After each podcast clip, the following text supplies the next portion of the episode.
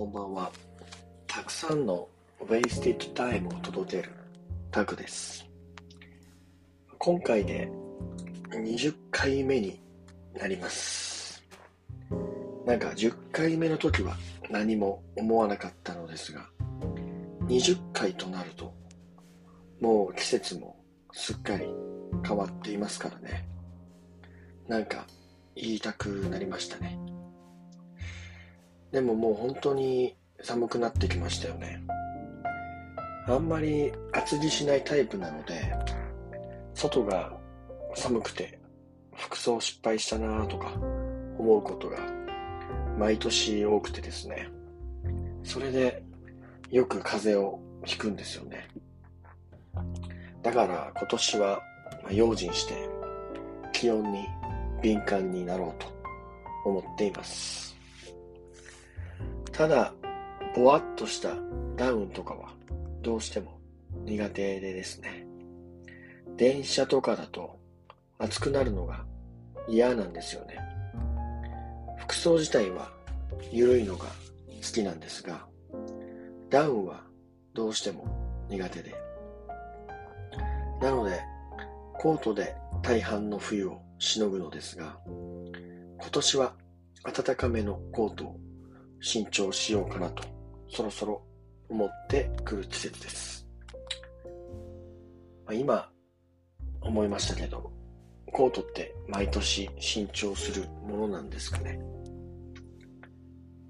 このポッドキャストはゆったりと時間のある時にリラックスして聞いてほしい内容となっています。なので倍速ではなく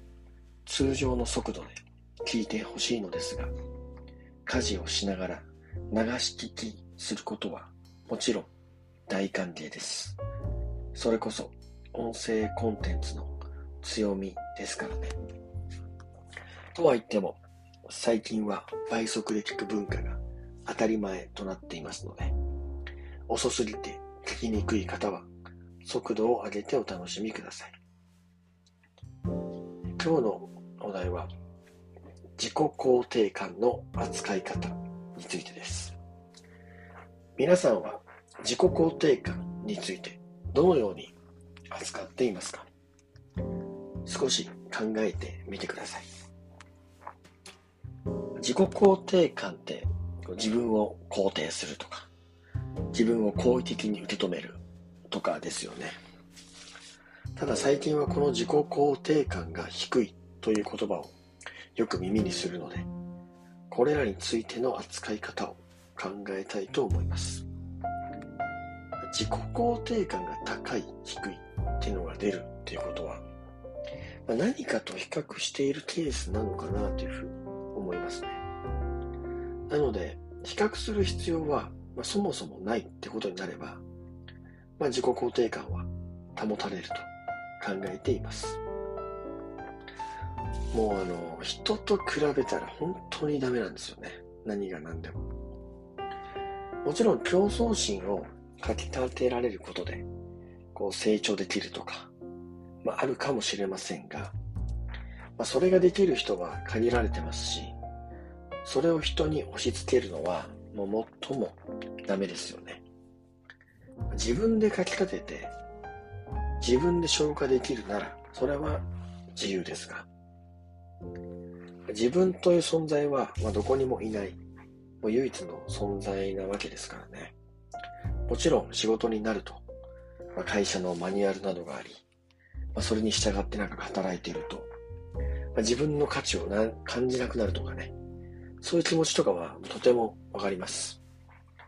ただそれって生活のほんの一部であって、ほんの瞬間の出来事に過ぎないと思うんですよね。会社員ではなくて、独立している人でも、まあ、こう自分の商品とかコンテンツが被って差別化できないとか言いますが、まあ、あなたと他社で提供しているもう人が違うだけでもう差別化されているので、そこで比較する必要はないんじゃないかなって思いますね。まあ、相手のいいところを見捨てたら、それを伝えてお互い気持ちよくなって終わり。そんなさっぱりした関係を築きたいなと思っています。本日は以上になります。ぜひ皆さんも自己肯定感の取り扱い方について思うことを教えていただけたらと思います。コメント欄または直接会ってランチでもしながら聞かせてください。